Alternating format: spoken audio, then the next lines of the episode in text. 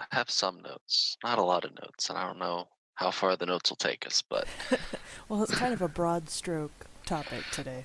yeah, yeah. So I've got a couple of uh, jumping off points. I think maybe the first thing we probably want to start with is maybe introducing ourselves properly. Yes, um, because we haven't done that. It was just kind of a We just kind of went with it. right. All right. So, um, how do we want to do this then?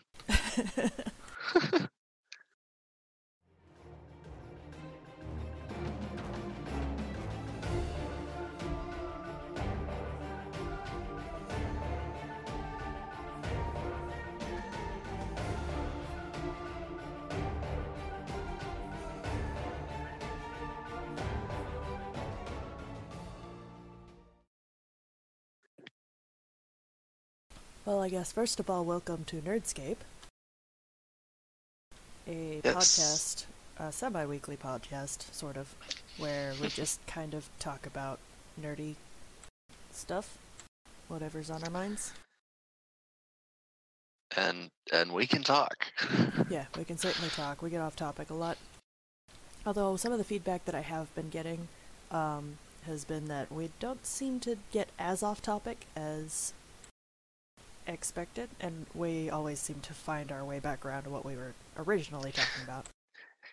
Yeah, and that's that was definitely definitely um, intentional too. At least on my part, I was trying to because I know that we can we can digress. So I I wanted to make sure that I I th- didn't digress too much last week at least. Yeah, we try really hard to keep ourselves on topic. Yeah. Speaking of staying on topic, Right. Um, I guess I'm Fen, the the younger younger brother. and I Um, am Ralma, I'm the older sister. and my only older sister. All of the sisters I have, only older one. Yeah, we come from a pretty big family. We're a big nerdy family, um, but we're the Oh yes. Um, and um, I blame Dad. He showed us Star Wars at eight years old, and um, yeah, that was the end of it. It was there was no going back after that. Pretty much. But today we are talking about something we got in, I guess, later, as far as nerdy things that we're into. Yeah. Um, maybe not as late as we got into anime, but uh, yeah, D and D. Well, I don't know how Table- late you got into anime. I didn't get into anime until about seven years ago. Um, yeah, it was seven or eight for me because it was uh, freshman year of college. Gotcha. Yeah, that would have been about the same time, which is odd because I thought that like you guys were all gung ho about it before I was. No, it was it was either my first or second semester of college was when I started watching anime. So, yeah, But yeah, it's uh we kept mentioning Jax last week. Jax Yes. is my husband. He was the one who actually got me into anime. And in Right. turn, I've been getting him into like comics and stuff because he wasn't real familiar with comics before we before we met. well, that's fun. Oh, it is so much fun. That's definitely something we'll have to get into at a later date. Well, after you see Infinity War, Yes. um, I want to have Jax and um, Risa on, and we'll just have like a big extravaganza, just talking about Marvel in general. Yes, yes, yes. Um, and Risa is another one of our siblings. I'm going to call her that for right now because I don't know what she would prefer to be called, and I Yeah. haven't had a chance to ask her. Yeah, yeah. Now she told me that uh, that you'd invited her to come on at some point, and I was Mhm. like, yeah, I'm not not surprised. We we. She's she's a little uh she's a little disappointed that she wasn't on last week. Yeah, I'm thinking about maybe sometime we do a topic that's like what makes a good anime, which would be a good opportunity to, for her to kind of jump in and talk about what her favorite anime are without having to do like a retroactive list or anything like that. Yeah, no, that'd be good. That'd be good. Yeah. All right. But that's topics that are down the line. And today, Yes. Today we are talking about, um, I guess D and D specifically, tabletop RPGs in general. Mhm. Um, depending on where the conversation flow takes us. Um, though the majority of my experience is in D and D, so yeah, I've t- I've played a couple of other tabletop games myself. Um, we were playing Mutants and Masterminds back when that first came out. Yep. It was a lot of Um, fun. Well, actually, I think we jumped in. I found out recently. I think we jumped in second edition Mutants and Masterminds. Oh, okay. Yeah, yeah. So it had been around a little bit longer, but I think we jumped in right at the beginning of second edition. So Gotcha. that the particular core rule book we were working off of was new when we started. Yeah, All right. Oh, Uh, that makes sense. I only found out because um, when Mutants and Master, well, uh, Green Ronin actually is the company when they launched. Um, along with their third edition Mutants and Masterminds launch uh, a couple years back, they also released um, a I forget what they call it, but it was basically DC Universe, and it was the exact same rule book, exact same system as third edition Mutants and Masterminds, but with a DC skin on it. Oh, that's really cool. Yeah, and like there were two whole books of just stat blocks for established DC characters. That's really neat. Yeah, Yeah, it's really cool. I've not gotten a chance. I've not actually gotten a chance to play third edition, though it looks a bit streamlined compared to second. Um, they got rid of uh, ability scores. Mm. Basically, was one of the th- one of the changes they made. So it's just the um, your score is your modifier now. I gotcha. I gotcha. um, did the usual, combined some skills and and and saves and stuff like that, and yeah, It's a- added a couple of abilities. I think there's like eight, yeah, eight abilities in in third edition Mutants and Masterminds. Um, but yeah, uh, superheroes, a lot of fun.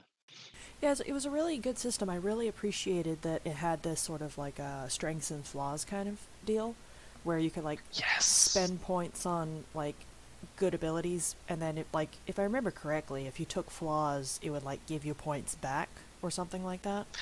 Yep. Or so you had to kind um, of like balance it. or if you wanted to have um, if you wanted to apply limits to a power that you had that It your character had less. then it, yeah it would cost less Which I um, really, really liked that system. Just the and it didn't- concept of it. yeah and it didn't really have a leveling system built into it which was really led itself more to uh, story building than um, the focus on advancement that i think a lot of uh, other tabletop games tend to fall into And to be Um, fair, that's probably actually why it's um, not as popular as some other tabletop games because Yeah. there is a certain demographic of players that like that's what they enjoy is the min maxing and the leveling and the mechanics and all of that. Yep. adding more abilities and there is there is a a a way of doing that built into the game to a point Mhm. um, the the game master has the option of awarding um, awarding the points that you get at character creation during the course of the story Gotcha. um,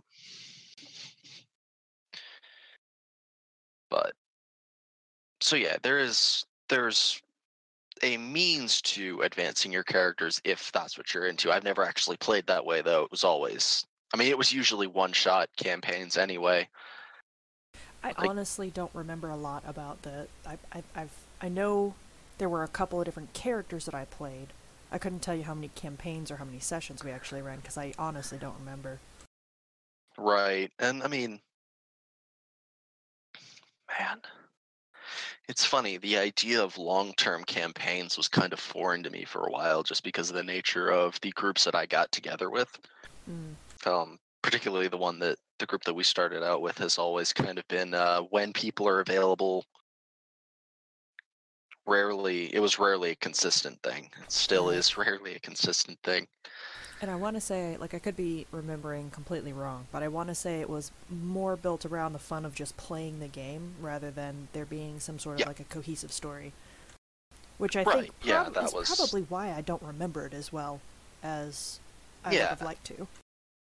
Especially with mutants and masterminds because it was so simple to just throw together and it was often the one we fell back to when we had like new players who never done tabletop before Right. because you know d&d you've got what seven different die that you might use any given session depending on um, a number of different factors um, Right. And back then it was uh, 3.5 was the edition everybody was using. So it Yep. was still a fairly complex system back in the day.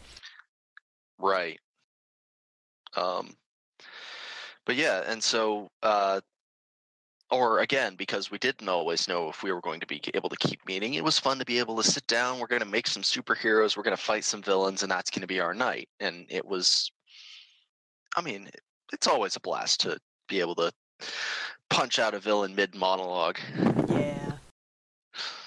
Yeah, it is. ah that was and the look on the game master's face when that happened when it was just like the the player's just like i'm gonna i'm gonna punch her. Oh okay. Rolled it like literally mid-sentence the game master's going through this monologue that this villain is giving and the player's just like I put, i'm gonna punch her and he did like right into the right into orbit or something like that. It was That's fantastic. it was an impressive punch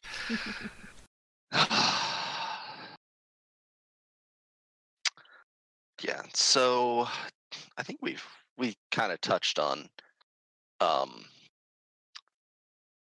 well no i guess we didn't we um but so what what drew you to tabletop rpgs I'm gonna be honest with you. That was what everybody that I was friends with at the time was into. And they were like trying to get me to come play with them because I thought that I would enjoy it. Like that's literally it. yeah um i think uh i think i followed you to one of the sessions and Mhm. that was that was my first exposure to it um and i guess what kept me around was um the story building element of it combined with i mean i just i like playing games um board games i that's something i enjoy and so kind of marrying my uh my love of of stories and telling stories i i like to write and combining that with playing a game and not always knowing the outcome was a lot of fun for me I'm gonna be honest with you. Um, again, that's what brought me back to it. Honestly, Mm. in the last few years, right is that sort of like communal storytelling aspect. hmm and that's kind of what really gave me the push to want to try DMing with this um, this game that we've been running um, with, with the family. That's that's why i always i always have that thought in the back of my mind like it'd be really fun to run a game but i'm always it's always been a little intimidating because i'm not the most uh put together not the best at planning ahead so Oh, I'm not either. Like a lot of what ends up happening is kind of improv because I I don't want to like box you guys in or railroad you or anything like that. So I try to just write out like a rough outline of what I want to happen or like what characters are you going to run into and stuff like that. And sometimes I don't even write it down. I just kind of have it floating in my head. And Hmm. then when it happens, like I just kind of spit out whatever comes to mind right there in the moment. well um i'm gonna be honest with you i've not noticed Oh, good. like i i can't tell that uh mo- that i can't tell what's off the cuff what's off the cuff and what isn't The entire scene where you guys were talking to the um the pack of wolves, I did not anticipate that being a thing at all. The wolves were not That's characters, they were set dressing. i'm gonna i'm gonna tell you something though never underestimate a druid's ability to make friends with wolves because i've seen it happen in two different campaigns now like it literally happened tuesday night with the the group i'm the the bi-weekly group. Bi-weekly? I don't know. Every we, we meet every other week Yeah, on tuesdays. Yeah bi-weekly. I anyway um yeah our our druid we were we were uh, escorting this caravan of of of wagons. And these this just pack of uh, goblins riding wolves started charging out of the trees at us and so we're fighting and the druid decides that that what she's going to do is going to she's going to wild shape into a wolf. She's going to take down she's going to find and take down the the the biggest meanest wolf in that pack. And then she was going to turn the rest of the wolves on the goblins. That's and it great. worked. That is fantastic. I've also noticed a lot of druids tend to be pacifists, which is Well, it's it's kind of built into the class more or less. yeah, yeah, the the more concern with nature than the affairs of of people. hmm I guess it makes sense, but it's it's funny because I've I've played in a session where there was a druid who specifically was like his whole character thing was he was a he was a pacifist and often tried to non-violently end fights that he wasn't necessarily even a part of. Um, Well, Risa, Risa, I think is a little bit different. Um, because her thing is less that she doesn't want to fight, and more that I keep throwing, like, natural enemies at you guys, oh yeah, which Yeah, uh, is something that it. I've not really been thinking about, and I need to think about that more. Is that Mhm. that's going to become an issue for her having to fight like animals and plant creatures all the time? And you know what's funny is that I might be a little my character might be a little more reluctant to fight um sentient creatures. Right. Not that I mean he won't avoid a fight if it's going to happen, but I definitely see my character being more on the diplomatic end of things. It's Um, it's a very interesting group that we have. I'm I'm having to Oh, do some juggling to, to like keep everybody interested. Not to keep the players interested, specifically to Right. keep the characters interested on the story that I'm that I'm putting together. Yeah, and I think I think part of that that's part of the reason why I went with paladin as my class because and a lawful good paladin at that because it's a little bit easier to justify um he he he's kind of just going along with whatever because it seems like the right thing to do at the time. And I figure that, you know, with a with a group that's mostly less experienced players that that's I figured that would be helpful. Um, and then I ended up almost driving away one of the player characters because uh, backstory got in the way. that was that was a really fun exchange though, and I'm actually very It gl- very glad that it happened. Yeah, that was we we um the druid was as I'd mentioned, we had a fairly reluctant druid to get involved in other people's business, and um my paladin is not the um doesn't have the cleanest history prior to becoming a paladin or a paladin in training as as it is at lower levels. Um, and so he, the druid, doesn't like him, does not trust him, and he was the one kind of leading the uh, gathering the group together for our first uh, our first adventure, and it almost fell apart before it started. The funny part was, um, you guys had gathered in the square. Like none of you like really knew each other. Gathered in the Mhm. square, and there was the lady that was like screaming and crying at the guard, and she just walks away. She's like, "Yeah, I'm not interested. I'm walking away." And I was like, "Oh, I didn't expect that to happen. Now I have to figure out a way to get her back involved in the story." yeah, That was another thing that was improv was uh, having um, the uh, Dust Paw send you guys to the the temple. That was specifically crafted on the spot to get her back in the group. yeah, and that that, that I think I kind of figured was was that because I mean we had a we had a player character who kind of just abandoned the plot hook. Um, It made perfect sense for her character though to be like, Yeah, I don't want to get involved and- in this. I want to I want to lay low. and that's the thing is that that that's she's done a very good job of playing her character and doing things having character based reasons for all of her actions which is not the easiest thing in the world to do even for a veteran player um, to be making character based decisions rather than game based decisions I've been very pleased with how because our our group is it's interesting because we're it's a, it's a family group. Right. Um, I'm I offered to actually DM the game, um, and then there's Jax, my husband, who is uh, he's a, a I wouldn't exactly call him a veteran player, but he knows what he's doing. He's played D and D Right. extensively before, and he's DM'd a lot in the past. Um, so he's playing uh, a wizard. he's a good dm too i've actually played one Mhm. of his one shots Yeah, I love I love playing his games, but I wanted to give him an opportunity to actually play. yes yes, that's definitely a problem that people who tend to do a lot of DMing run into is not getting to play as much. Right. Um, so yeah, he's sorry, I did not mean to distract. He's playing a wizard. Yeah, he's playing a wizard. Um, you're playing uh, a paladin. Mhm. And then our our mom is playing a ranger. She's never played before. This is her first game. And then um, Um, we actually had to talk her into letting us play at the beat when we first started playing D and Mm-hmm. D. That was kind of uh, we we had to convince her that it, it was okay. It wasn't demonic.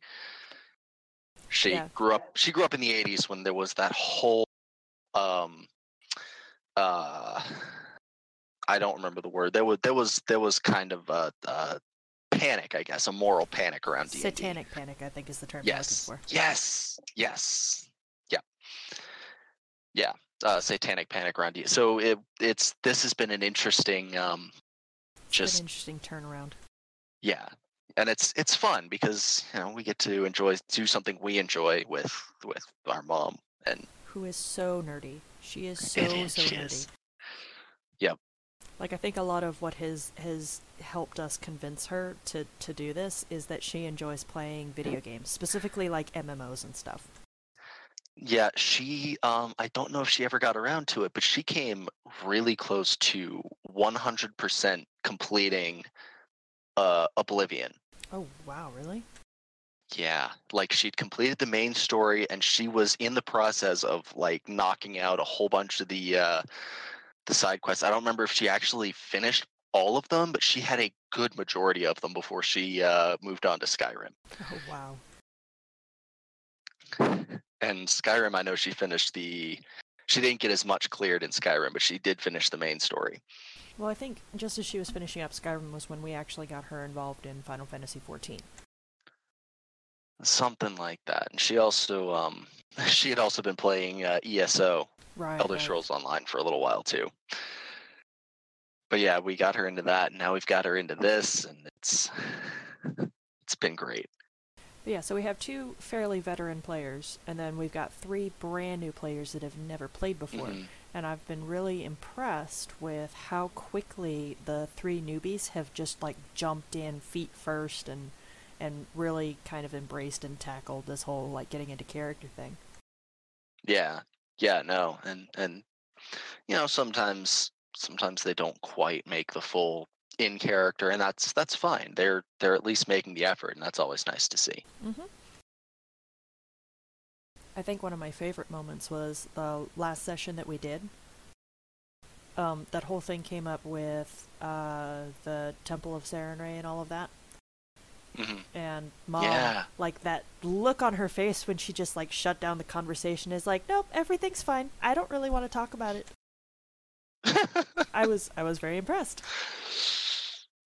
Yeah, that was that was oh, that that that whole for being a kind of thrown together at the last minute. We didn't know if we were meeting, so it was all kind of just filler session. It was a lot of fun, and we got to do a lot of uh, a lot of cool things. I think. It ended up being a lot more involved than I was counting on it being, and you guys are still not finished with, Mm. with what I had set up for you guys for that like quote unquote filler session. Right. Um, yeah, and I mean, it didn't feel like a filler session for the record. And I only used that word because that was something that you had you had called it previously. Um, Well, yeah, I mean, it's it's there's not really any like plot development or anything going on, and I, I basically like because we're we're working off of the uh, Tal'Dorei campaign guide, um, so our campaign is actually set in the uh, the Critical Role universe, which is really cool. yes. And that's um, I'll come back to. I've got a question regarding that later. Yeah. Um, but I'll let you finish your thought.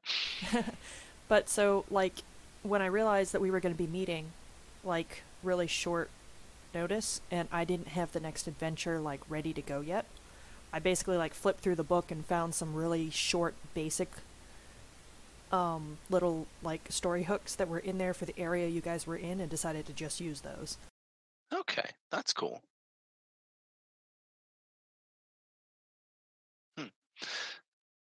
Yeah, and um, I think we we got to the the fight we ended up in that session was a lot of fun. You guys got the- really lucky. Yes, yes, I that I'm aware of, but Like that's on me for not realizing that you guys were technically not ready for that fight. But I think even without the cleric that I had go with you, you guys would have been fine because you guys got really really lucky.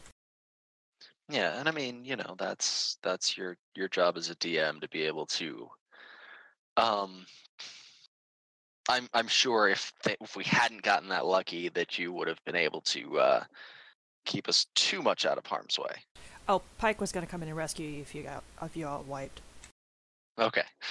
Well, that's good. And and I was Getting- prepared for that because I was I was nervous about it, but I didn't realize because I I have this really bad habit sometimes of when I throw monsters at you, I don't look at all of the abilities and take into account like everything that could go wrong. So I realized if you guys had gone and like gone after that banshee at night, her initial scream would have done a crap ton of damage. Like she would have wiped the party. oof. But it all worked out. It all worked out. and and and you know you learned something from the experience as well. Yes, so I did. um, Challenge and rating is not always the only thing to look at. yeah, yep. Um, and uh, what is it? Economy, action economy is is another thing to look at. Mm-hmm. Yeah, figuring out like what abilities the monster has and how much damage they could potentially inflict, and making sure that you guys can actually withstand that. Yeah. Um, Especially considering you guys technically don't have a healer in the party. this is true. We have we have a couple of off healers, and that's that's about it. Mm-hmm. but um, once once we hit level two, I'll be a little bit better at that. I mean, you guys are at level two. Oh, are we? Yeah, Okay, like I'd you're forgotten. you guys hit level two and your HP instantly doubled, and that alone Yeah. is like This is this is true, but no, I I have I've actually as as a paladin, I've got some healing spells that I can that I can use. So that's, that's good. yeah. Um. So on that on that note, um, Mhm. what is what is one of your favorite characters that you've played? Favorite characters that I've played? Oh gosh. Um Mhm. trying to remember the characters that I have played. I don't remember the very first character that I played because we played a uh, swashbuckling campaign because Mm. per mom, no magic allowed.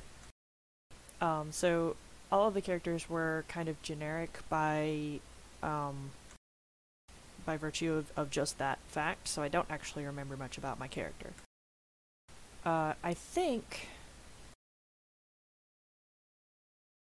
I think the the character that I my favorite character that I've played would probably have to be the Dragonborn Druid. Oh, She was a lot of fun. I somehow convinced the DM to let me play a Dragonborn who was a druid. huh. So that was fun. And this is three point five. This was fifth. This was my first uh, oh, fifth edition shit, game. Okay. Okay, that's I I've I've loved uh the Dragonborn race since I first read um the Draconomicon 3. Point, was it 3.5 or 3.0 supplement? I don't remember which one. But it was I've just loved the whole the whole idea of the race has been a lot of fun, so anytime I can manage to play a Dragonborn, I I usually do. I think the next time I play um a uh like actually play as a character, I'm gonna play a Tabaxi. I'm not familiar with that one. What, what's that one? They're cat people. Oh, okay, that's yeah. Um, uh, I think my favorite character is either the one I'm playing in your campaign, and I'm not just saying that. Like I said, uh, um, Dragonborn, and then one of the One of the most interesting paladin backgrounds I think I've ever seen. Yes, yes. He um he grew up with in a um uh, a crime syndicate, basically. Um, got somebody got someone ki- killed um, that he like a friend of his outside of that that world got them accidentally involved in his mess and got them killed and so he ran off to join a, a paladin paladin order as a means of redemption And what is his current mission? um he is hunting a dragonborn paladin of uh, tiamat Fun. yes he ha he's in way over his head and i don't know if he realizes it but he's a little lost I'm sure he'll realize it eventually. Oh yeah, oh yeah, and I I fully expect um, his first encounter with that paladin to not go well. I can't But really it's- comment one way or the other. But it- No, no, I I realize that. I'm I'm excited. I'm I'm looking forward to to everything starting to come to a head. Um, so it's either him because I I also just really enjoy paladins. Um, in fact, the first I played two different second edition campaigns while I was in college. Um, one better than the other, and the one I enjoyed more, um, I played a paladin, and I just it, that's that's it's weird because if you look at well no i guess it's just final fantasy. It's just final fantasy i don't play the sword and board type for some reason. I've got well no i'm a dragoon because dragons See, uh, that's that's actually that's Jax's um, typically his favorite class to play is your your standard sword and board.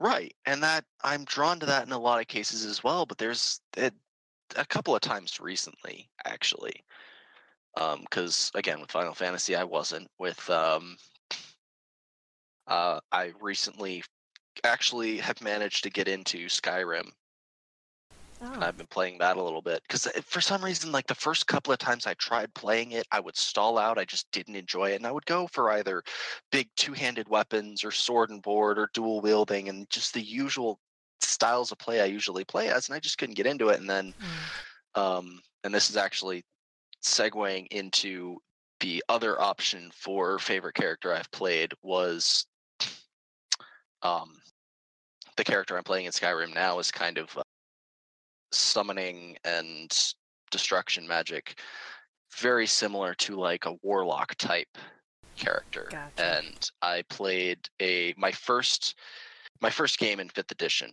was I played a warlock hmm.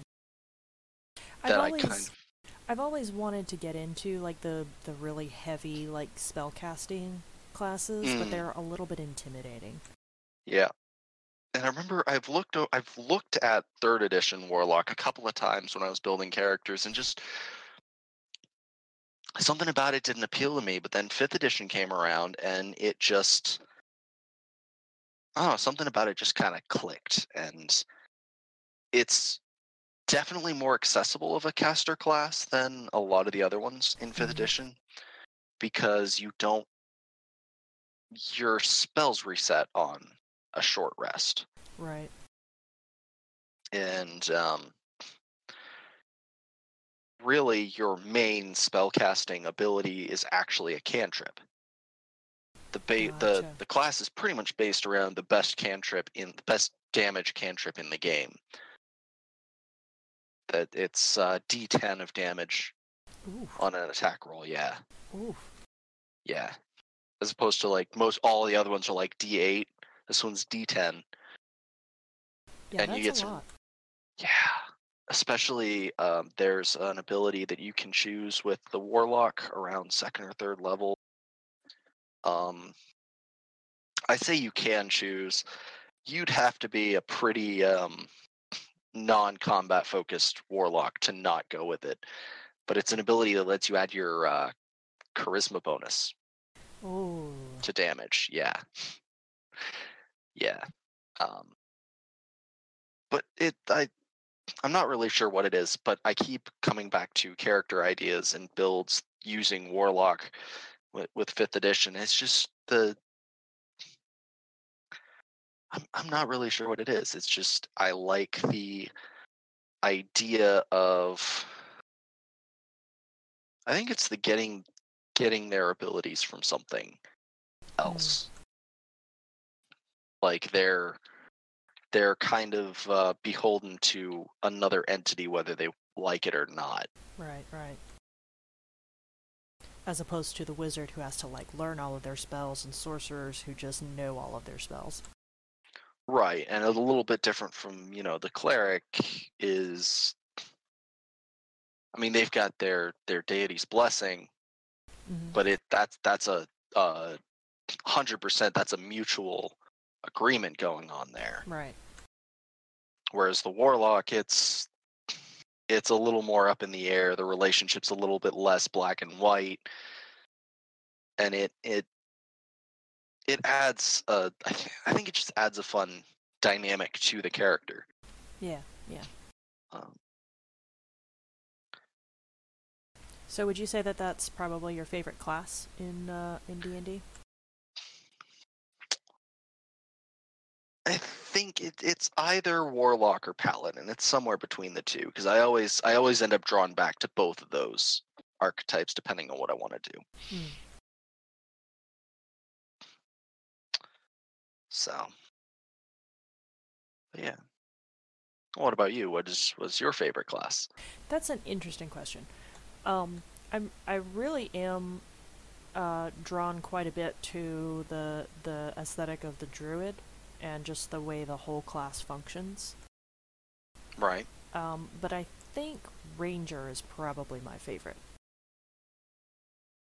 I like being able to stay out of the way and shoot things, and Ah, they yes. get dual wielding, and Right. Yeah. Oh, Rangers. Rangers a lot of fun. mhm. that's usually what I end up playing in like MMOs and stuff. Is I'll either go for like the the elemental caster or a ranger. Yeah. Uh, and it's funny how in fifth edition the Rangers can actually hold their own in combat pretty well. Yeah, they made a lot of adjustments to the both the ranger and the rogue. Actually, rogues Right. are pretty awesome. Yeah, no, we've got the other campaign that I run is uh or not I don't run it. I in run in is the the phrase I meant to say. Um but they we've got we have a we have there's like 8 of us. It's a it's a large party. oh wow. Yeah. I I don't envy our DM, but he he's really good and enjoys off the cuff, so um, but our ranger and our rogue have a tendency to sneak around together and do awesome mischief when the rest of us are kind of it's it's another party that's a lot of new players Ah, so some of them are a little more a little more passive i guess Mm-hmm. i mean they they absolutely contribute to the story and to the the the campaign but there's probably three or four of us that are a little more a little more active right. and I'll admit that my character's gotten a little more active recently. But There's also, um, I think, a little bit of a, a, a dynamic thing in the beginning. Like, Mhm. you know, players aren't necessarily comfortable with the group starting out. They kind of have to get warmed up Right. before they're comfortable, like, jumping out and doing stuff. Taking yeah, the initiative. yeah. Um, but our our ranger's always been very uh very very forward and I don't remember if he's played before. He may have. But it's his character is is very very forward, very aggressive and has kind of become the the de facto leader of the group. But some of the things that he's able to do, especially um he likes to uh he likes to he's got an ability that I guess hampers move on a failed save Uh, at range.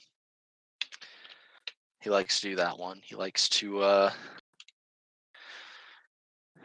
I think he's got the the ranger ability that lets him do extra damage to an already wounded enemy. That's nice. Yeah. Yeah, we it's we've got a we've got a good group as far as working together in combat. Um, it's a sorcerer, a monk, a rogue, a ranger, paladin, a cleric, and a druid. I guess there's only seven of us. No, we've got a barbarian. That's Had a quite the spread. Yeah, no, we've it's we have a a yeah. Although I think our our half orc barbarian may have dropped out of the session, out of the campaign for a little while, Hmm. because we've actually his character actually got pulled out of the party for a while. Ah, yeah. So, yeah, because usually like I missed about a month of sessions just because of various things I had going on in my life, but my character still stuck around hmm uh, for the most part. So I don't know if he's just he may just be off for a, a, a while and we knew in advance, but now I'm the only frontline character. Oh, Although our cleric has a higher armor class than I do. clerics are uh, clerics are beefy little things in in D and D. They are. Although I think the difference in our AC is that he's not.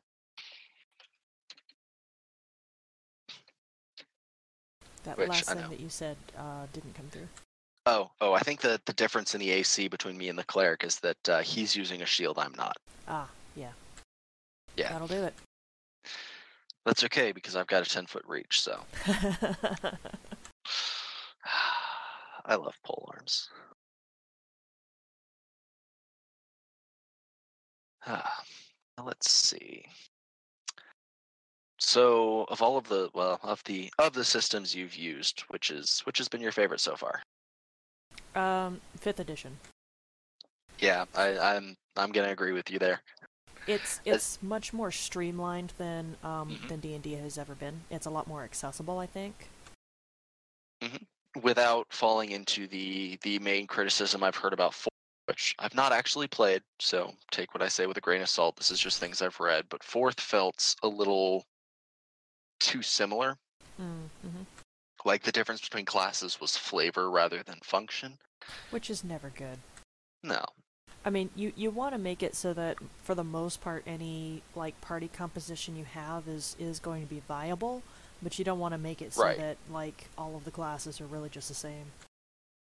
unlike because I think 3.0 especially was specifically built around the idea of a wizard, a fighter, a cleric, a rogue.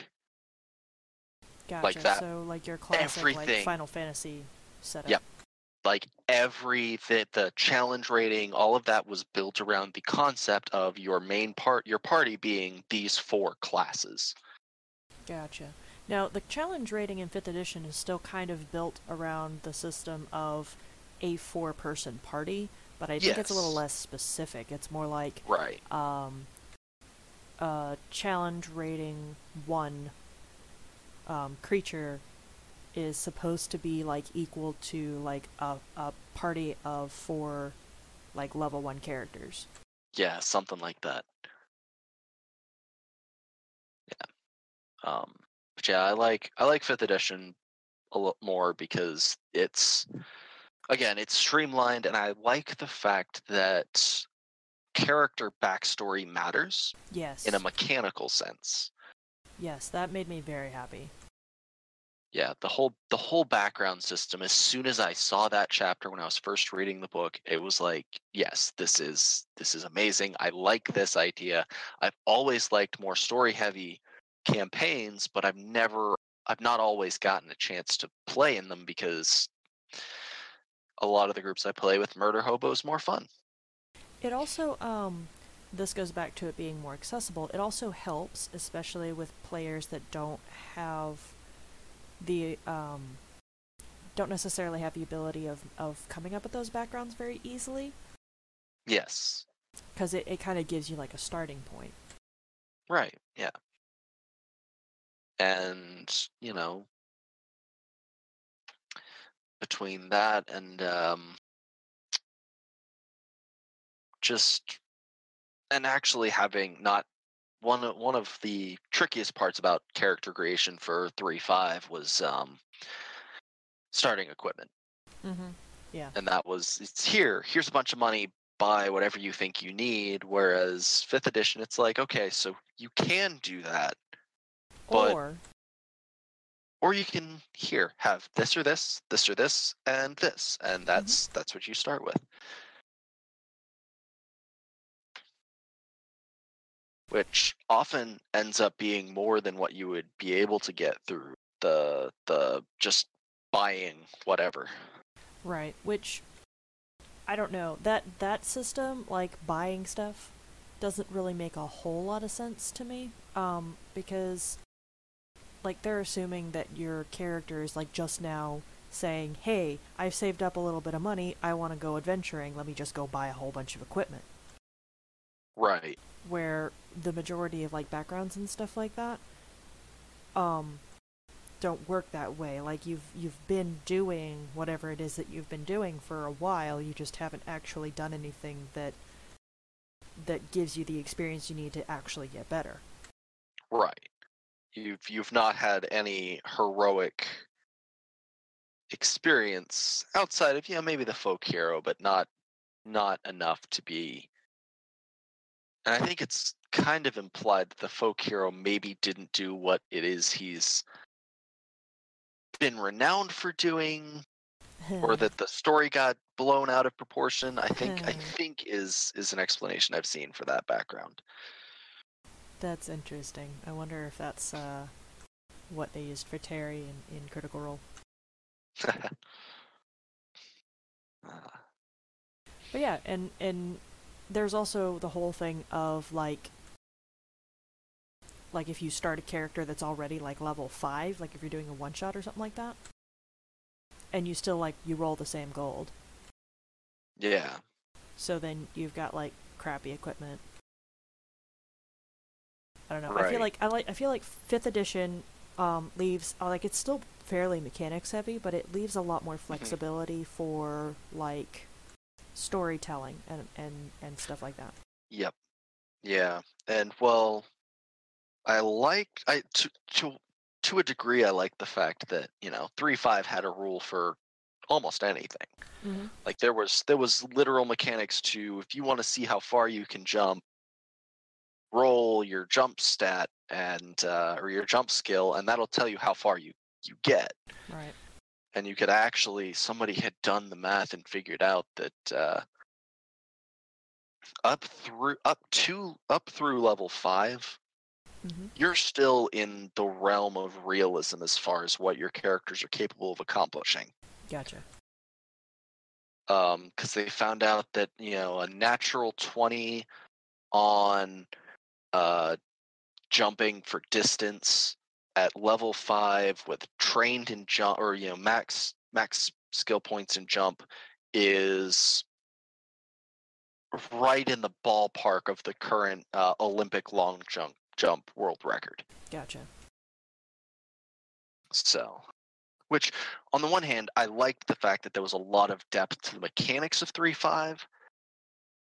And there were a lot of ways to break 3-5 which could be fun in the right campaign, but I also appreciate that there's more flexibility in 5. Well, and And also when you You don't when you to focus worry about knowing all these rules. right, and also when you focus on on stuff like that, it starts to like bog down the game. Mm.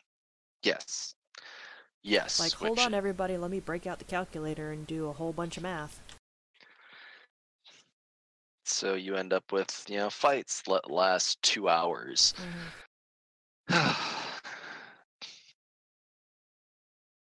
I'm sensing there's a backstory to that. Um, it's well, mostly I'm I'm just thinking the fact that fifth edition is already like my other group. There's there's seven or eight of us on any given night. hmm Combat takes a while, Yeah. and that's with fifth edition. It, it's gotten to the point that our our DM is is having to find different ways of making sure everyone stays engaged and Mhm. is already thinking about what they want to do before their turn comes around. So you don't have people thinking like, "Oh, it's my turn. Um, okay. Uh, well, which enemy is that one? Which enemy is that one? Um, uh, okay, well let me let me look at my spells and abilities and and um, oh, I could probably do this with that guy. What was that guy again? Yeesh. Yeah. Let me um there's there were actually um in the Tal'Dorei campaign guide there's a section on like handling large groups, especially with battles and stuff. Um, Because they have experience with that firsthand. yeah, yeah. So let me let me take some some pictures of that and send those to you because that might be helpful for you Okay. guys. Okay. Yeah. Um last or this past this past Tuesday what we ended what he ended up doing was um basically drawing names out of a hat for every uh every round. Oh, well that certainly keeps people on their toes. Yeah. So there wasn't really an initiative and um so like he would pull names out until he got to everyone who had acted in combat. Mm. Everyone goes back into the bag for the next round. Start pulling names. That kind of removes a little bit of the tactical element, though. A little bit. And it was it was a little uh Of course, tactical element isn't really a thing if your if your players aren't actively engaged and, and this is true. trying to make use of this is true yeah and it's it's it can be hard to get engaged when there's you know seven other people plus bad guys who all have to act between you acting and in- in one turn and then in the next and it can be hard to stay engaged Mm. but yeah i mean we we made it through and it was a little bit faster than it would have been but it was still a little uh, i think even even those of us who tend to plan out our moves ahead um, we were caught a little off guard sometimes when our name would come up and we were, still weren't sure what we wanted to do Right. but that was also the fight that i learned how much fun mounted combat can be because um, I we we all reached uh, fifth level, and apparently they had a hard time getting through plot while I was gone. Like almost nothing happened between when I the last session I was at and this one, oh and. I'm. I'm not saying that that's because I wasn't there. The DM kind of implied that maybe it was, but no. So I finally got to because um, one of the at fifth level in fifth edition are your um, your half casters, Mhm. um, ranger and and paladin get their second level spells, Right. and that's one of the paladin spells. That one of the second level paladin spells is find steed. They took an entire um, class feature from paladins and made it a spell. Although I think they did that with wizards too. Because I think familiar is a spell now. Yeah, find familiar is a spell. That's actually what um Jax had used um during the banshee fight. That's where the owl came from. So he doesn't keep his familiar around. I didn't catch that. That that's what that was. Yeah, it goes into a pocket dimension.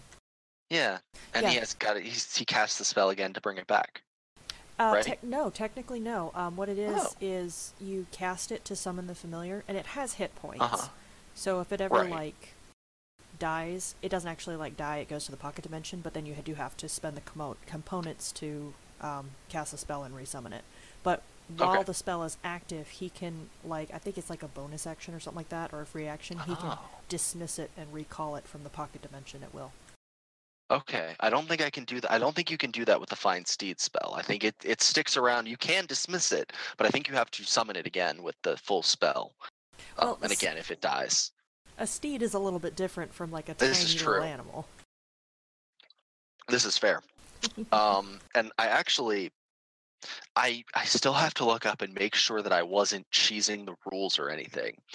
Um, but it seemed like the steed has its own movement and action, and then I have mine.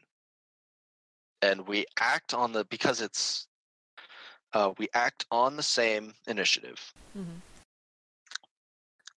so I've got this war horse with a 60 foot 60 foot speed Mm-hmm. and then it can because it's it's mounted it doesn't get its own actions but it can dodge disengage or um, dash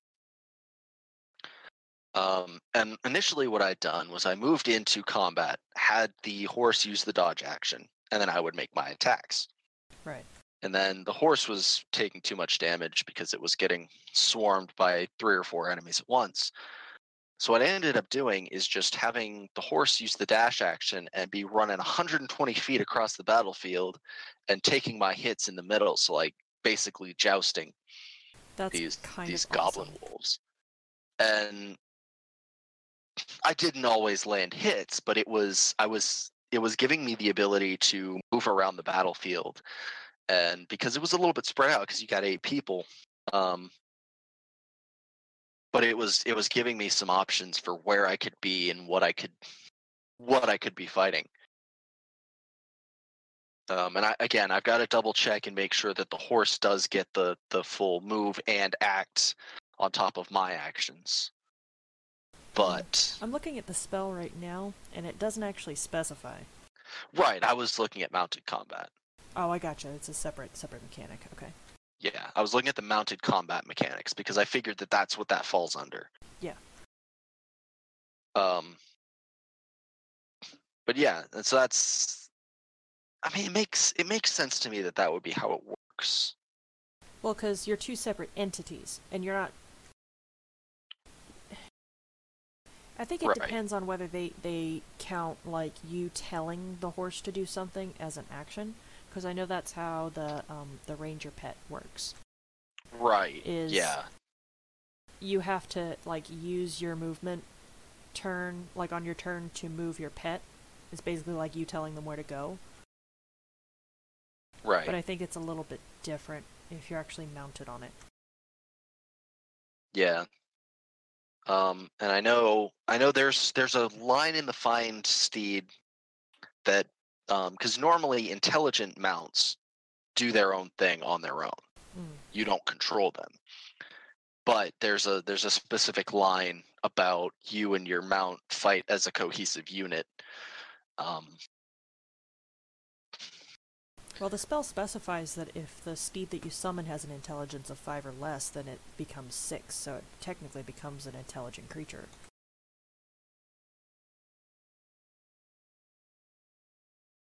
right. But like intel, yeah, it's I, I again, I've got to do some research to make sure I was using it properly. It didn't seem too broken. Well, Uh, if the DM allowed you to do it and didn't say, Yes. "Hey, hey, hold on, that doesn't sound right," then I wouldn't worry about it. Right, and and I read out the the rules that I was interpreting to be able to do what I was doing to make sure that he knew where my where I was getting this. Oh, we're gonna the, the horse is gonna dash and we're gonna run across the field and I'm gonna at, like I made sure that okay this is this is what the rules say and this is how I'm interpreting it. So this is what I'm gonna do, Mhm. and he let me do it. So Yeah, I mean that's that's really kind of like the end all of the rules is if the DM lets you do it, then that's what the rules of your specific game session are. yeah, yeah. But yeah, no, I, mm, it was it was a lot of fun to be able to have that uh, that kind of versatility in a pretty typically pretty static class as Right. far as fighting goes. Is that something that I'm going to have to expect from your character later on? Um, maybe I mean, it is a second level spell, which yes, you don't get for a few levels yet. right. Like I said, level five is when that kicks in. Um, and it's I mean having having one character with a mount and nobody else having that mode of transportation Well, it only lasts for 10 minutes. Wait, no, no, the cast time is 10 minutes the horse stays as long as it's alive or until i dis Okay, I gotcha. Yeah, so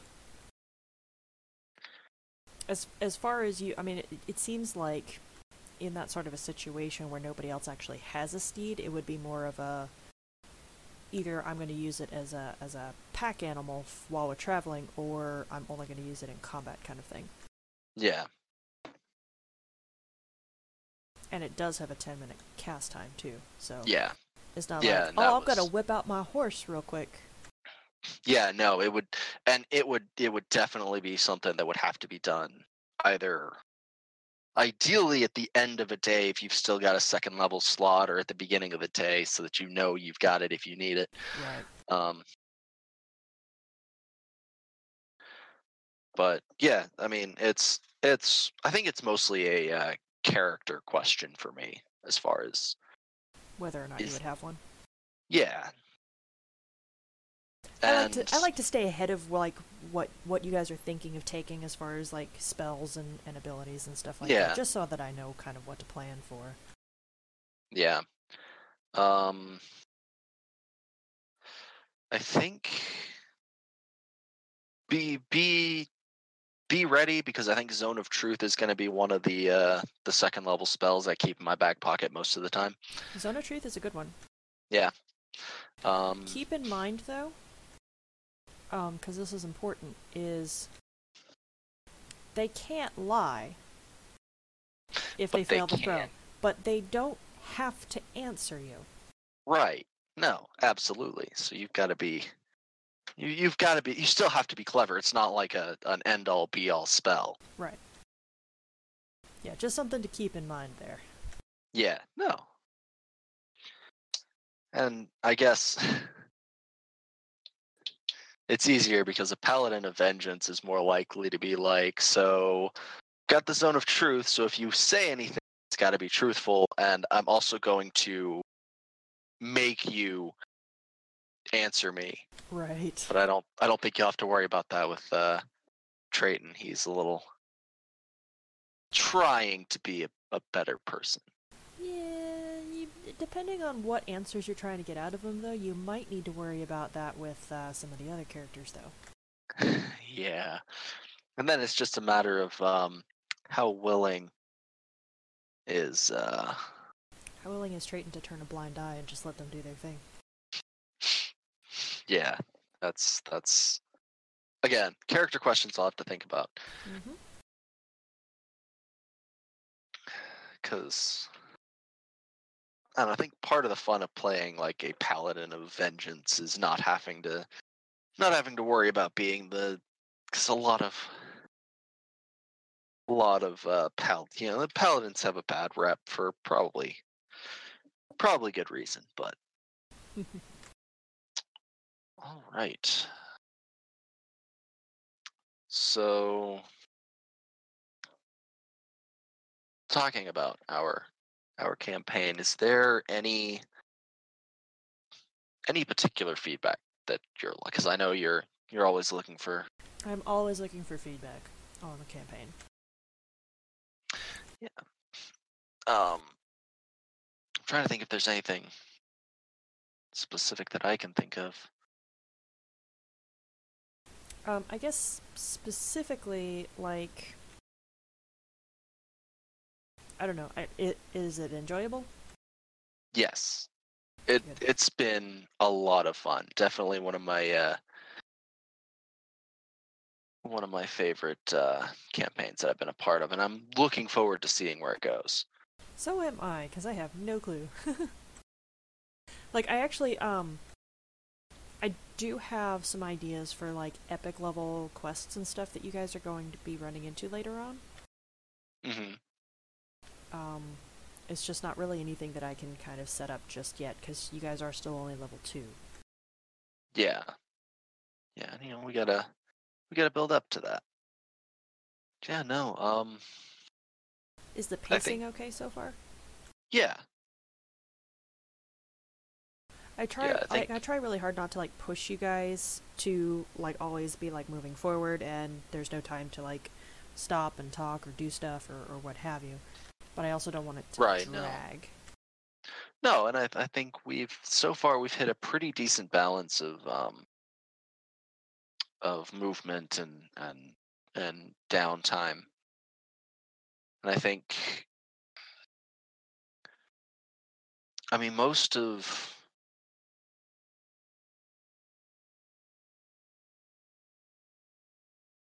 most of the things I think I mean a lot of a, a lot of a lot of things that, that I'm thinking about is just the nature of running uh, level one onward campaign. It's Right. just it's it's sometimes it takes a little bit to get to where you want to be as Yeah. far as character, as far as story. I mean, there's only so much you can do at level one, level two.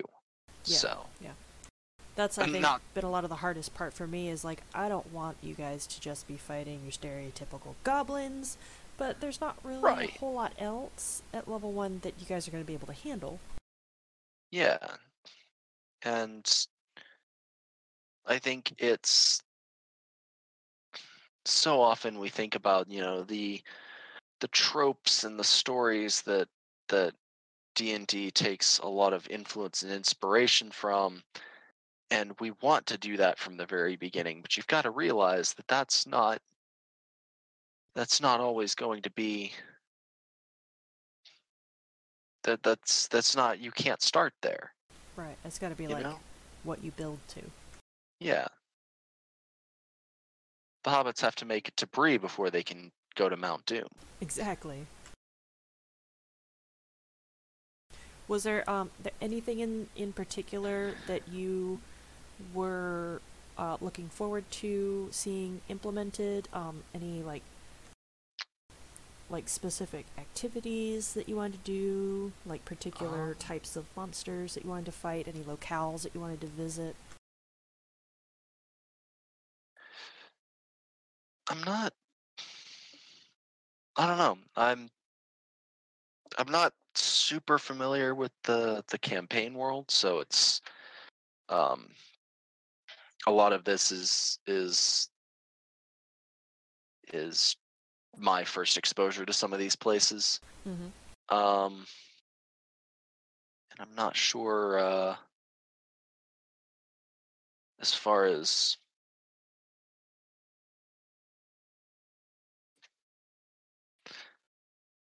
as far as my character. I'm not sure if there's anywhere that anywhere or anything that he wants to go or do beyond his current mission. Right.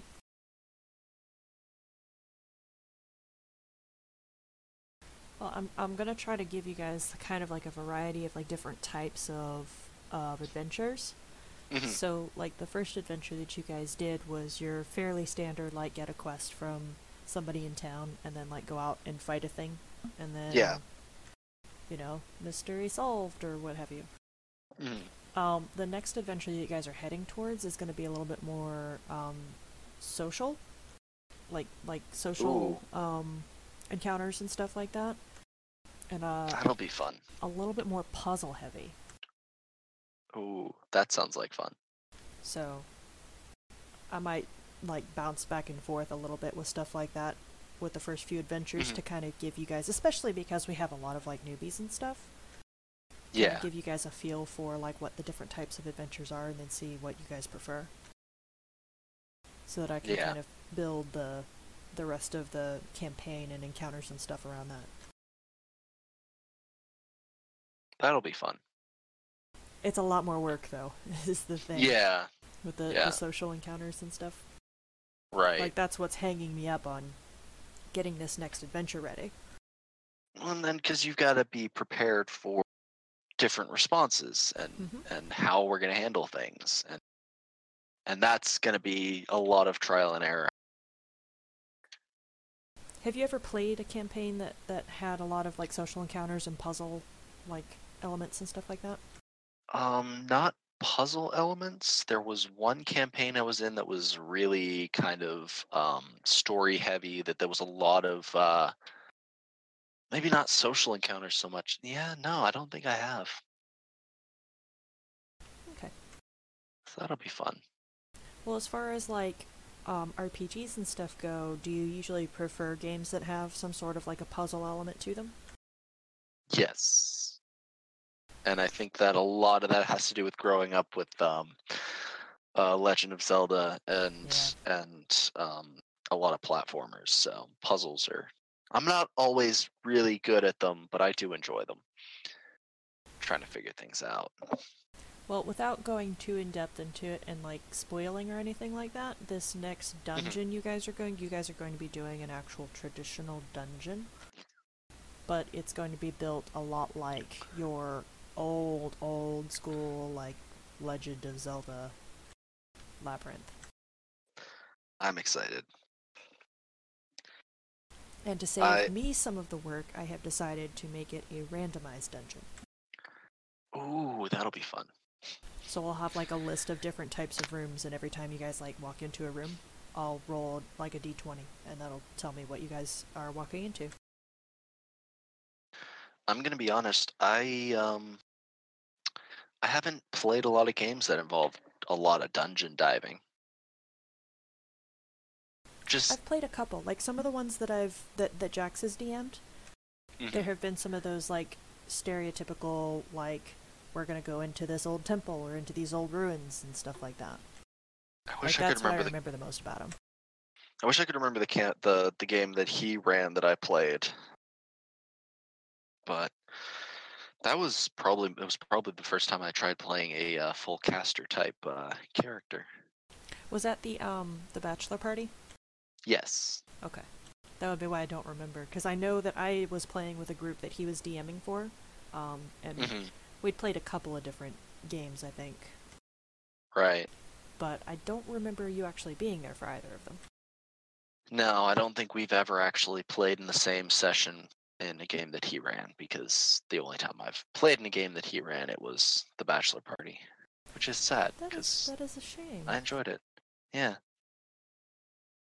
Well, I mean, I couldn't very well be there for that. Right. That kind of Yeah. defeats the purpose. Yeah. No. It's but it, it is a shame that we've not actually both been in a campaign that he's run. Um, I think the only really dungeon heavy game that I can think of that I've been in was um, it was a one shot. I think it was I think it was a uh, like a, a official module. We were going into a uh, a pyramid, I think, Mhm. but I was playing a half orc lawful neutral cleric of somebody I don't remember. cleric of death. Ooh, interesting. But because my character was lawful neutral, I got some interesting choices as far as um like healing spells and how I interacted with undead and Gotcha. I ended up draining the last of some guy's life after he knocked on the ground by our wizard and Whoopsie. No, like it was intentional. Like the character Oh, I gotcha, deliberately gotcha. walked over and just drained his life from him. I gotcha. I threw in a I threw in a catchphrase that I don't remember like a one liner or something, and everyone was just kind of like, damn. like it was it was one of the most fun character moments I've had, and it it was just this one shot game, dungeon delving, but it was. I I I would like to do dungeons in in Dungeons and Dragons. well, I mean, it's right there in the title. It is, but but it's funny how few campaigns I've been in that have involved either dungeons or dragons. Well, maybe I can remedy that a little bit. Granted, we're not ready for dragons. Uh, Well, we'll see. I guess benevolent dragons are are okay. But you wouldn't be fighting a benevolent dragon, Right. which is your point. Yeah. Well, I've not. Man, I don't know if I've even encountered benevolent dragons in a campaign. Maybe I should uh, look into incorporating that as well. That it is be fun. something that exists in the, the setting that we're playing in. Right. Well, that's good. I mean, we've got you got Bahamut. You've kind of kind of would be. Hmm. It'd be weird to have the uh a, a a deity of good dragons if there were no good dragons around.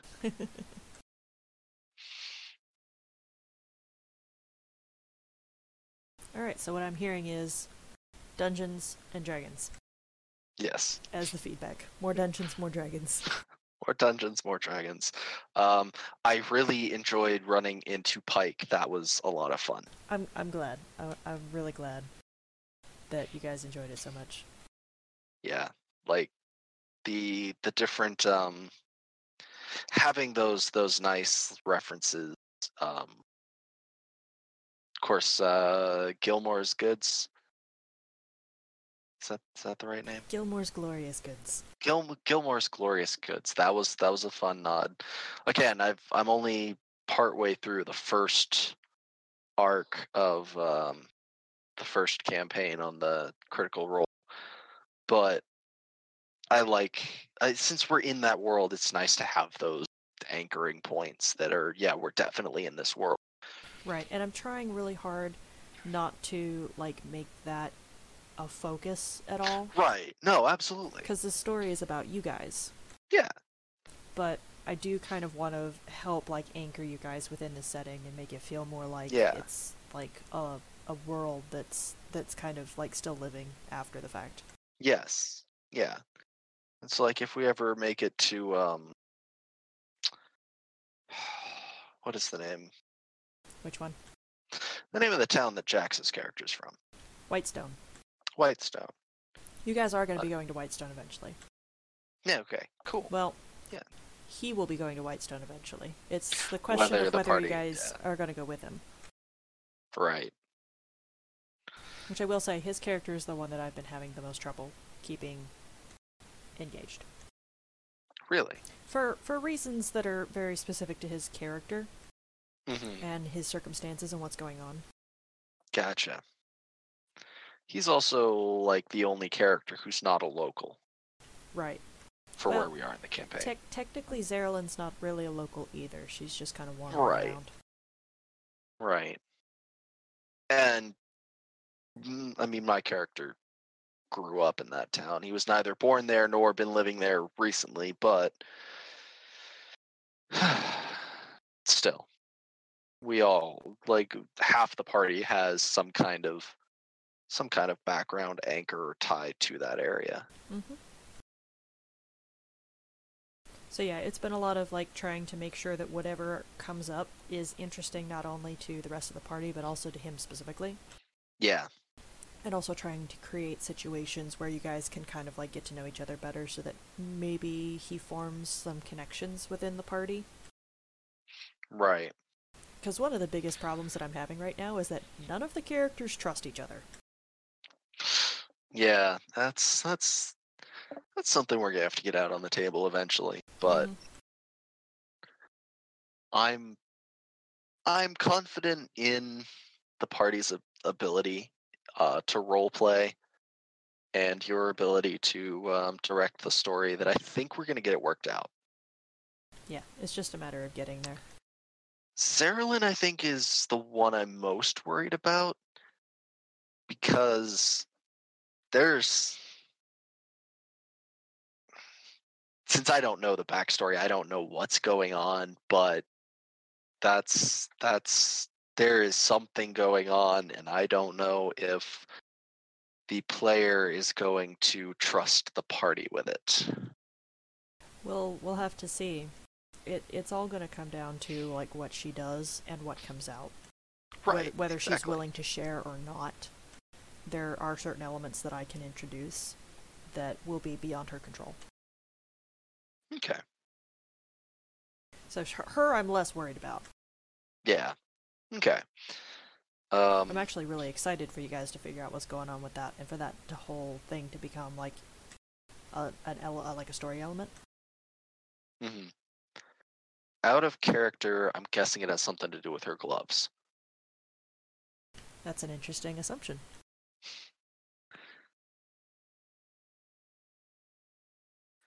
But yeah, I think I think she's possessed or something she has is possessed and yeah. It's also an interesting assumption. Mom, I think, actually knows like what it is. At least she knows as much Probably. as as as Zerilyn does. hmm But what's been Right. really fun is as you guys were like coming up with and sending me your background stories, was like finding elements of it that I could like expound on without actually Mhm. telling you. Ooh. So it kind of I kind of want to do this thing where like everybody's backstories ends up like coming out and and ending up being like a little mini arc in its own. That'll be fun. And I know I intentionally left some hole in my backstory because I wanted to see what you would do with it. Yeah. I wanted to leave you with some plot hooks and some ideas. And I will be making use of them. Good. Cuz that's that's one of my favorite favorite things about D&D is that you have that ability to just have these characters past come back to bite them and see how they deal with it. and I think, especially with uh, Trayton's redemption arc as he's trying to go through it, having some of that come back, because I don't think he's fully dealing with some of his problems. I'm really excited about um about Risa's and Zerilyn specifically. Um, Okay. Clyde's is going to be interesting. Um, I don't have as much freedom with that one as I would maybe like at some points. Sorry, Jax. Yeah. But he like he wrote out this really intricate like backstory and everything, and even went as far as telling me, now Clyde doesn't know this about, you know, what's going on, but here's what's actually going on. Nice. So yeah, I definitely got the got the impression from the way he's been playing that he's his backstory is a significant driving force for his character. Oh yes, oh definitely. There are a couple of things that I've been able to kind of like tweak and add and play with that he doesn't know, and I don't know that he Mm. knows that he doesn't know, but well, I guess now he does. But it'll be interesting to kind of pull that out. Yeah. Yeah, I'm I'm I'm really excited to see where this story goes. Good. I'm glad. Certainly makes me feel better. yeah, no, you've been you have been doing a terrific job and you are definitely one of the uh you're up there with with the some of my favorite DMs that I've played for. So. And I'm I again, I'm not just saying that because we're doing this like no, this is honestly I am I'm really hyped for this campaign. I I want to see where it's going. I want to see where where things end up and I've been having a lot of fun. I'm sad that we don't get to meet more often than we do. Yeah. And It's I just it's really hard to get everybody's schedules lined up, unfortunately. Yeah, yeah, and I apologize for yesterday. That was Oh no, don't worry about it. Like that was kind of that was more of a last minute thing. Like Emma needed something, and so we Yeah. were trying to figure out like how we could like get together. And Yeah. then you know, Mom was all like, "Hey, you guys want to do D and D?" And then like, I thought that that was going to be like the thing. I didn't realize that she hadn't asked you. So oh yeah, yeah. Well, I mean, because normally I'm not doing anything, but like I had friends who are actually performing at May Market, so gotcha. Yeah, no problem. Hopefully, s hopefully soon though. yes, yeah, for it sure. has been it's been over a month now, so Yeah.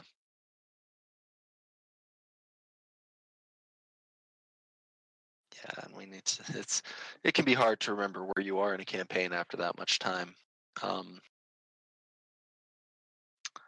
So well, we've got um a couple of the players that are actually like taking notes, which is awesome.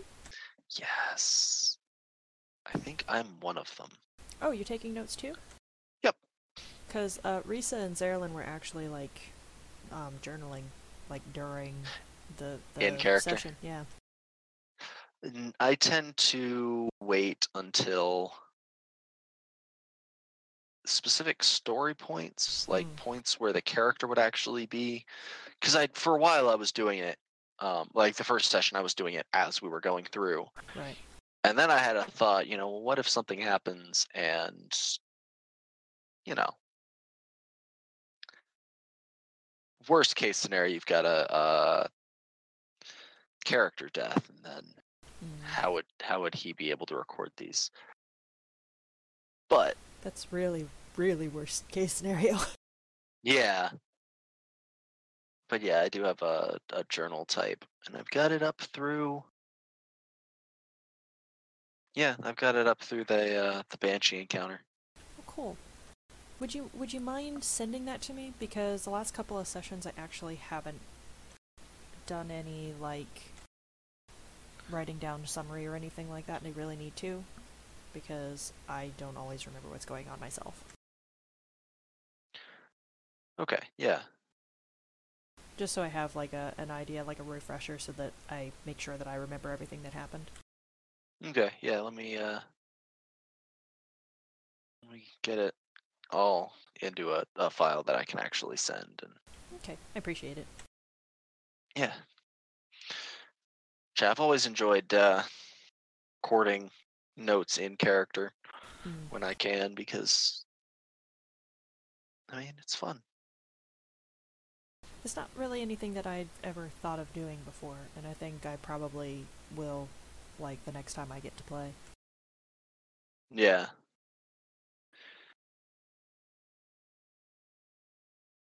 Yeah, I also uh, took way too many notes in the initial session. I had to cut them back to what was important. There was a lot going on, and it I guess it was kind of hard to figure out like what was going to be relevant and what wasn't. Right. But yeah. Um, and I cut out the the traveling that we did Right. between um, Kymal and Westruun. Yeah, that was kind of like a. I really just needed you guys to get to the next area, so Yeah. Travel may not be so easy in the future, though. Right. No, never expect that. All right. Um, I guess that's uh about it. Yeah. yeah, I guess so. That's that's about about uh about the length of last week too. So Mm, it's a little shorter, but not by much. A little shorter. Nah, Yeah, it's about an hour and a half. okay. Still good though. So we're gonna be skipping next week because it's Right. Mother's Day and everything, and the only day that we really have to record is on Sundays. Yeah. However, So, the following week, I believe Jax has a Sunday off. Let me just confirm real does quick. he now? I believe so.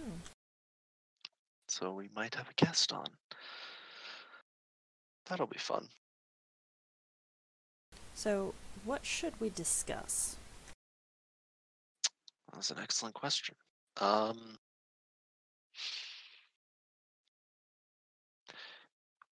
thought we'd mentioned something like right at the beginning. Was there? We talked about a couple of different things. That's Um, right. We talked about uh, eventually doing a Marvel. Hmm. Um, Right, but that's gonna have to wait. that's gonna have to wait. We'd also talked about doing like what makes a good anime, Mm-hmm. hmm which could be something that um, he would be interested in participating in. Right. Um, I know he had also mentioned specifically that if we ever did anything on like Final Fantasy, he wanted to get in on that one. Ooh. Yeah, let's do that one. Okay. Because I won't be able to guarantee seeing uh, Infinity War before. Oh, and don't worry about like trying to guarantee. Like when it happens, then we'll we'll schedule from there. Okay. Yeah, because I also want to see Black Panther first. I don't Mhm. know how necessary that'll be, It's but I'd necessary. like to. It is okay. It's necessary. You have to be caught up on all the movies before you see this one. because I actually had somebody be like, "Hey, I'll buy your ticket. Do you want to come out and see with us tonight?" And I'm like, "I haven't seen Black Panther yet. I don't want to." Yeah. So It's necessary.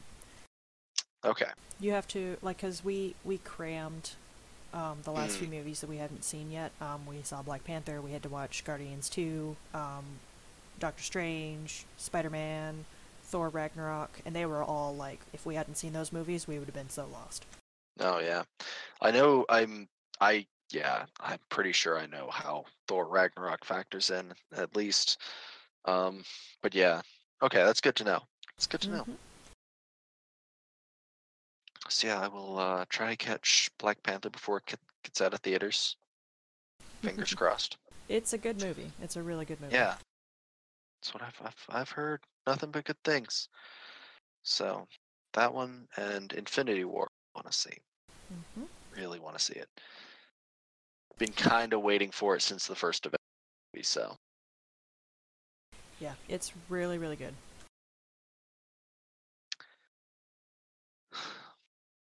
All right then.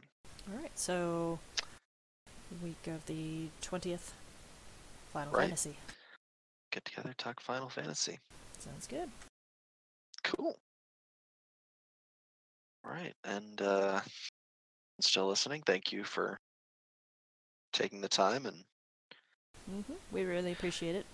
Yeah, no, it's it's weird that we've actually got an audience that I wasn't expecting. Especially not as many people as as have listened to it.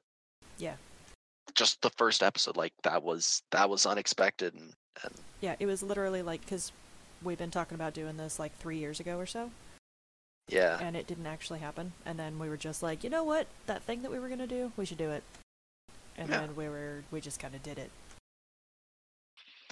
yeah. So that's it's been great. I'm glad glad people are listening. hmm Um, we hope you enjoyed it.